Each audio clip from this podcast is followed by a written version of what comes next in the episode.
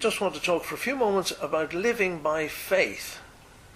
I've been thinking about this uh, a good deal this week about living by faith and how it should affect the the average Christian. I, I suppose that's a bad term, the average Christian.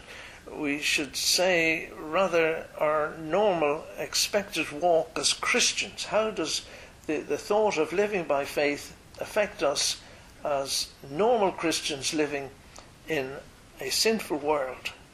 How are we expected to walk that walk? This was brought about by, by various things uh, as happened. You know, a while ago we met a, a delightful Christian from Nepal recently while we were on holiday. He runs a, a trekking and walking holiday program in Nepal. And with his business, he also runs an orphanage. And if you click onto his business site, you can then access the orphanage site. Lovely pictures of little children in his orphanage. About I think he's about 11, 10 or 11 children in the orphanage. And there's an opportunity to make a donation to help the work of this Christian orphanage. Although it isn't terribly clear on the site that it is actually a Christian orphanage, but he, he says it is. And it's all very commendable. Not many businessmen in this country have a, a Christian work advertised on their business sites. Very few. I, I, I can't think of any. You know, with the internet, we have seen a growth of Christian sites of various types. All shapes and sizes are catered for. And it behoves you and me, who happen to go onto the net and look at some of these sites to be very cautious and wary uh, of this proliferation of Christian or so called Christian sites. And uh, the few times I've looked at the God program, I don't have it the, uh, on, on television, I am amazed at the, the variety of so called Christian sites on television. But it's not these churches and organizations in particular that I was thinking about, rather fairly normal Christian charities and the like who are doing some excellent work, mainly overseas but also at home. And, you know, with the global economic downturn, charities of all sorts have been drastically affected. And we're all aware of this downturn in the economy. But it's much more effective or much more uh, destructive for those living and working abroad and in the developing countries in particular. Although, mind you, the, some of the countries nearer home are being affected very badly, as is the south of Ireland, for instance everyday needs and just keeping their heads above water in some of these foreign countries, developing countries, are a constant problem. And there is a need for these charities, a need to be met every day. So, in many cases, we are made aware of these needs through either emails, letters, and magazines. And they come in uh, with, with frequent regularity. Many of these appeals are made to all and sundry, like that one I was saying in, in, uh, in Romania and also that little orphanage in Nepal. Many of the appeals are made in the same manner as normal worldly charities, with enclosed bankers' orders, gift aid forms, uh, and certificates, and one of my own personal dislikes appeal letters, which are printed with a, a PS at the bottom of the letter, which was printed as the letter was printed as well. Uh, you know, the Christian appeals to me look so similar in many instances to the normal ones which go out from secular organisations.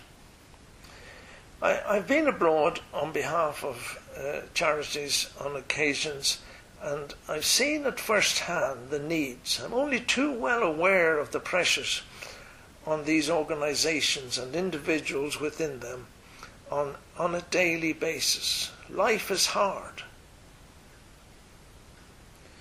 To many, it only seems reasonable to make these kind of appeals. Can we see and follow a biblical pattern which we should copy in these circumstances? I, I realize that what I say may not be accepted by all, but I pray that God will guide our thoughts and that all of what I say will be taken in Christian love and concern as to how we should approach this sensitive subject. not, it's not by any means a, a, a, a long uh, thesis on this, but just a few thoughts that I wanted to bring forward. You know, when I was young, we went to a church which had no collections for the Lord's work except at the Lord's table or breaking of bread service, where only church members or visiting Christians were present. No other collections were ever taken up. Never had any other collections. I, you know, at that time I, I just accepted it. But as time went by, I realized that they had, in fact, taken the words of Scripture and applied them to their method of raising money for missions. In 3 John, verse 1, we have the principle set out very clearly. 1 John, uh, uh, third, the third epistle of John, and the first chapter.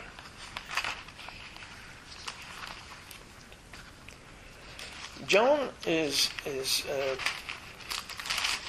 speaking of a man called Gaius, and he told, he calls Gaius well beloved, and he obviously had a generous spirit, and how he had treated some brethren and strangers, brethren and strangers whom he did not know, but these brethren had were going out in the work of the Lord, and they had arrived.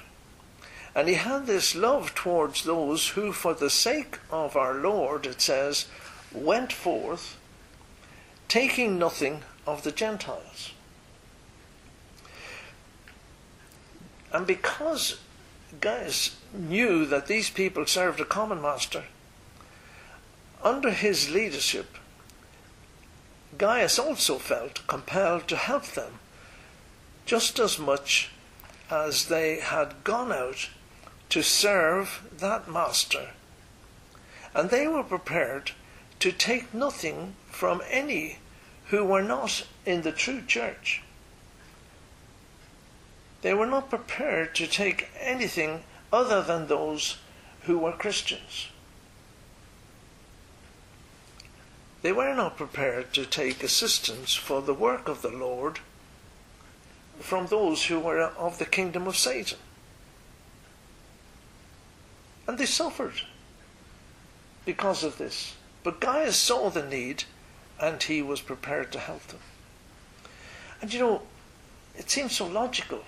Why should we accept help in to d- help in delivering the gospel message to a lost world seeking to rescue men from the kingdom of Satan, why should we accept aid from those who are in the kingdom of Satan? It's the equivalent of our soldiers accepting or looking for aid from the Taliban in order to help fight the Taliban. Now you may say that's a bit extreme, but it's not. These people were prepared to go out taking nothing from the Gentiles. That was the principle. And you know, this principle also appears elsewhere in Scripture. Turn to Acts 20. Acts 20 and 33. Paul was leaving the elders at Ephesus. Acts 20 and verse 33. And he says, Now, brethren, I commend you to God and to the word of his grace, which is able to build you up and to give you an inheritance among all them which are sanctified. Oh, he was leaving them. He commended them to God, to the word of his grace, which is able to build you up, to give you that inheritance and we know that elsewhere we see that inheritance is incorruptible, undefiled, it fadeth not away, and it's reserved in heaven for each one of us. But then he goes on to say, I have coveted no man's silver or gold or apparel. Ye yourselves know that these hands have ministered unto my necessities and to them that were with me. When he went there initially, he was not prepared to accept anything from the Gentiles. He was prepared, if needs be, to work so that he could labour for the Lord. Ye yourselves know that these th- hands have ministered unto my necessities and to them that were with me. I have showed you all things, how that so labouring ye ought to support the weak, and to remember the words of the Lord Jesus, how he said, It is more blessed to give than to receive. Look at Corinthians uh, in Acts, uh, when Paul went to Corinth, in Acts 18 and verse 1. After these things, Paul departed from Athens and came to Corinth. He arrived to, in Corinth. And finding a certain Jew named Aquila, born in Pontus, lately come from Italy, and his wife Priscilla, because Claudius had commanded all Jews to depart from Rome, they had been they had to leave Rome and they had come to Corinth. And Paul came to them now he was coming to speak to the Jews and also to the people in Corinth about the gospel of the Lord Jesus Christ. And he came to Corinth with great nervousness because it was a very wicked country, uh, city. And why did he go and stay with these people? Because he was of the same trade. He stayed and worked with them, for they were tent makers by occupation. He was there supporting himself in the work of the Lord, not prepared to take anything of the Gentiles. Should we? Should we?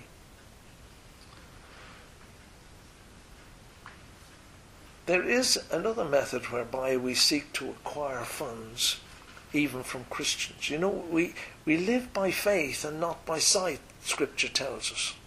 By faith.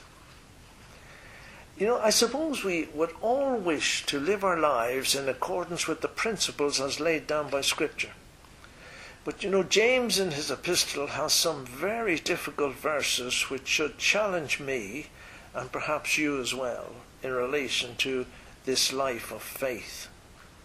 If we claim to live by faith, then James says that our works should, should show how that faith is true or otherwise. Faith without the works to show that what we say is true is a sham. Faith without works is dead. If we say something and our life doesn't show it, then there's something wrong. He says, Though a man say he hath faith and have not works, it's a sham. If I say I live by faith and my actions say otherwise, it is a falsehood.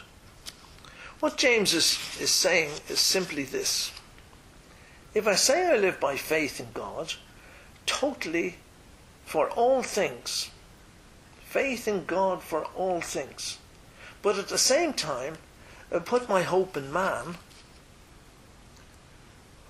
One eye on trust in God, and the other eye on hope in man. This is an impossible situation. We cannot serve God and mammon. We cannot say we have faith in God and faith in man at the same time. Turn to Jeremiah chapter 17 and verse 5. Jeremiah 17 and verse 5. Cursed be the man that trusteth in man, and maketh flesh his arm, and whose heart departed from the Lord. For he shall be like the heath in the desert, and shall not see when good cometh, but shall inhabit the parched places in the wilderness, in a salt land, and not inhabited. Cursed be the man that trusted in man. And you know, if eh, the, the, the situation that he finds himself in, he, he, he won't see any good coming. He shall inhabit a parched place in a wilderness, in a salty land that can't grow anything. Pretty horrible situation. However, the next few verses, the contrast of the man who puts his faith solely upon God. Blessed is the man that trusteth in the Lord, and whose hope the Lord is. For he shall be as a tree planted by the waters, and that spreadeth out her roots by the river and shall not see when heat cometh, but her leaf shall be green, and shall not be careful in the year of drought, neither shall cease from yielding fruit. Blessed is the man. He's going to be like an evergreen tree, constantly producing fruit. Why? he has his trust in the Lord. Blessed is the man that trusteth in the Lord, and whose hope the Lord is. Our hearts, our reason, our feeble intelligence says, Trust God, but also let our requests be made known to man. But look at the next two verses. Verse 9 if we trust to our heart, our reason, our intelligence, the heart is deceitful above all things and desperately wicked. Who can know it? I, the Lord, search the heart, I try the reins, even to give every man according to his ways, according to the fruit of his doings. God wants us to trust Him in all things. He is searching my heart, testing my desires, as, a, as he's, he's seeking to prove the genuineness of my heart. As a jeweler tests the quality of gold, he says, proving, he's proving, testing. He wants to give me the desires of our the desires of our hearts if only we trust Him completely. You know, we've referred to the verses in Psalm 62 before, but it's worth repeating them again. Psalm 62, verse 5 My soul, my soul, wait thou only upon God, for my expectation is from Him. What a wonderful verse. But it is the psalmist encouraging us to wait thou only upon God. My expectation is from Him.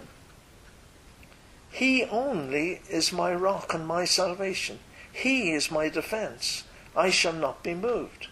In God is my salvation and my glory. The rock of my strength and my refuge is in God. Trust in Him at all times, ye people. Pour out your heart before Him. God is a refuge for us. We must have faith in God, not faith in faith, as some teachers would have us uh, believe. The just shall live by faith is so well known to us, but what does it really mean in practical terms? It must be a life of total trust or nothing. It must be one or the other. If we believe what the psalmist says, wait thou only upon God, for my expectation is from him, then, and you know it's a, it's a big then, if I then make my wants known to man, directly or indirectly, then I am not waiting only upon God, and my expectation is not solely upon God. Psalm 55 says, Cast thy burden upon the Lord, and he shall sustain thee. He shall never suffer the righteous to be moved. I am trusting God. We hear quite often people say, I'm trusting God that He will supply a, a new something for the ministry. I'm trusting God that He will supply. You're not. As soon as you move off the situation of not trusting God for everything and trusting Him solely, you are moving off the ground of faith to the ground of trusting man. May seem difficult, it may seem hard. 1 Peter 5 Humble yourselves, therefore, under the hand of Almighty God, that he may exalt you in due time, casting all your care upon him, for he careth for you. Casting all your care upon him, not upon man. Cast your burdens upon the Lord. Take your burdens to the Lord and leave them there. If you trust and never doubt, He will surely not cast out. Take your burdens to the Lord and leave them there. Can I face up to the challenge of this life of faith? And like Paul, can I say in Galatians 2:20, I am crucified with Christ, nevertheless I live, yet not I, but Christ liveth in me. And the life that I now live in the flesh, I live by the faith of the Son of God who loved me and gave himself for me. You know, we're grateful to God for all those who help missions and help us on our earthly path, path and as we go through life. But we must make sure that they are only there because God has ordained it so, and not because we have sought help through them instead of complete trust only upon God, and your expectation is solely from Him and not on man. Have faith in God. 1 Timothy 4 9. This is a faithful saying and worthy of all acceptation, for therefore we both labour and suffer reproach, because we trust in the living God. Paul was saying that they, they suffered labour and suffered reproach because they trusted in the living God, who is the Saviour of all men, especially of those that believe. These things command and teach. We're nearly finished. There is an other side to all this, and we realize that. We as Christians are all responsible before God to commit our way unto the Lord to support the work of the Lord as He leads and directs us. Not as, as we're encouraged by emails and all the rest of it, but as He leads and directs us. You know, the Lord Jesus gave us some good guidelines in Luke, when it's written in Luke in the Beatitudes. And this was uh, speaking to the, the people of his day. I say unto you which hear, love your enemies, do good to them which hate you, bless them that curse you, and pray for them which despitefully use you. And unto him that smiteth thee on the one cheek offer also the other. And him that taketh away thy cloak forbid not to take thy coat also. Give to every man that asketh of thee, and of him that taketh away thy goods ask them not again. And as ye would that men should do to you, do ye also to them likewise. For if ye love them that love you, what thank have ye? For sinners also love those that love them. And if ye do good to them which do good to you, what thank have ye? For sinners also do even the same. And if ye lend to them of whom ye hope to receive, what thank have ye? For sinners also lend to sinners to receive as much again. But love ye your enemies, and do good and lend, hoping for nothing again. And your reward shall be great, and ye shall be the children of the highest. For he is kind unto the unthankful and to the evil. Be ye therefore merciful, as your Father also is merciful. The apostles, of course, expanded on that for people within the church. Galatians 6, verse 10. As ye have therefore opportunity, let us do good unto all men, especially unto them who are of the household of faith. Hebrews 13, verse 16. But to do good and to communicate, forget not for with such sacrifices God is well pleased. He speaks, the writer to the Hebrews, about doing good and communicating to others as a sacrifice, which God is well pleased. Communicate. Strong says, a gift jointly distributed, a collection, a contribution, exhibiting an embodiment and proof of fellowship. That's what the Hebrew writer is encouraging us to do, to contribute as a proof of fellowship. As in all things, there must be a balance. We're not to preach just a social gospel, but a gospel of the saving power of Jesus Christ and the practical work of helping those needy people to live lives on a level above the grinding poverty which envelops many in the developing, developing world and even closer to home. Here was Paul's commentary on the giving uh, of the Corinthians as he wrote in 2 Corinthians chapter 8. He talks about giving and here's what he has to say about it.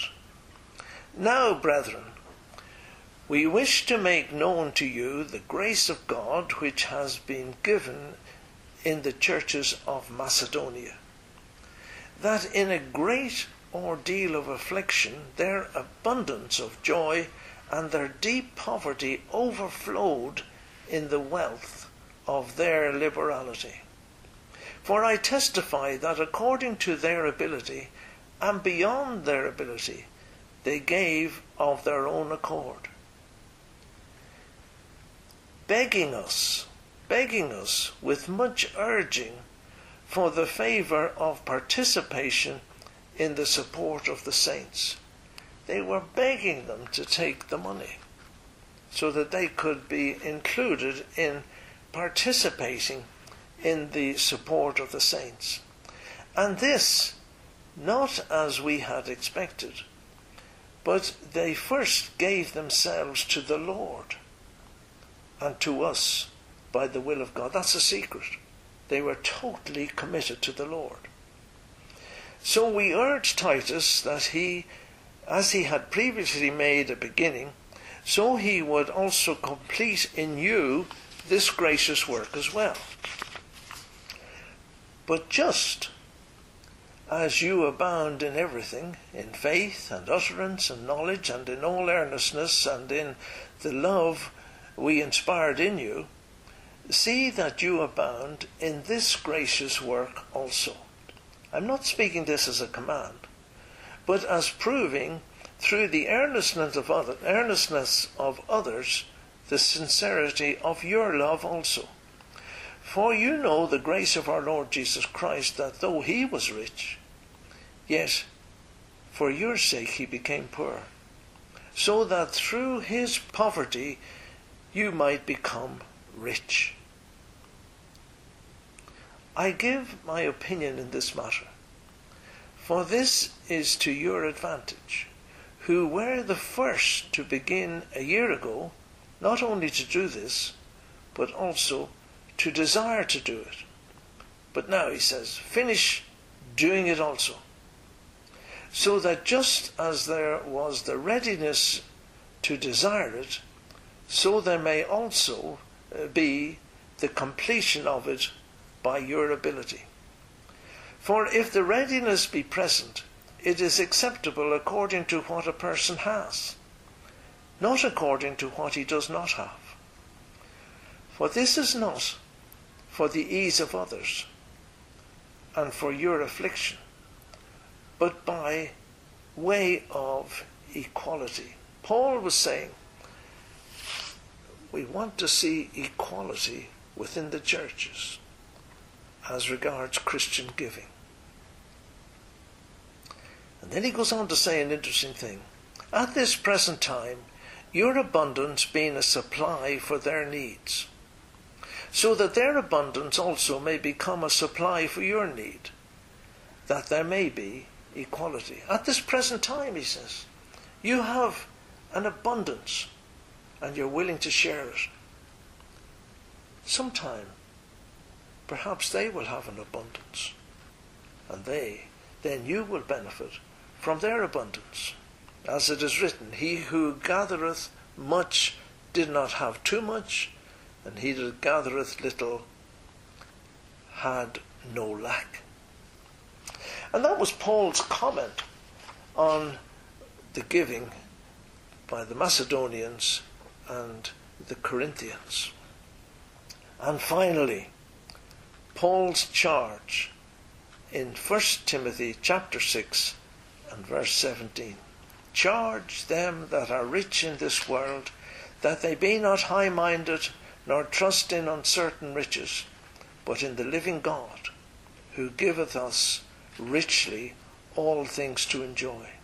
Charge them, command them, that they do good, that they be rich in good works, ready to distribute, willing to communicate. Willing to communicate, as we said, to show by their giving that they had fellowship with others. Laying up in store for themselves a good foundation against the time to come that they may lay hold on eternal life. O Timothy, keep that which is committed to thy trust, avoiding profane and vain babblings and oppositions of science falsely so called, which some professing have erred concerning the faith. Grace be with thee. Amen.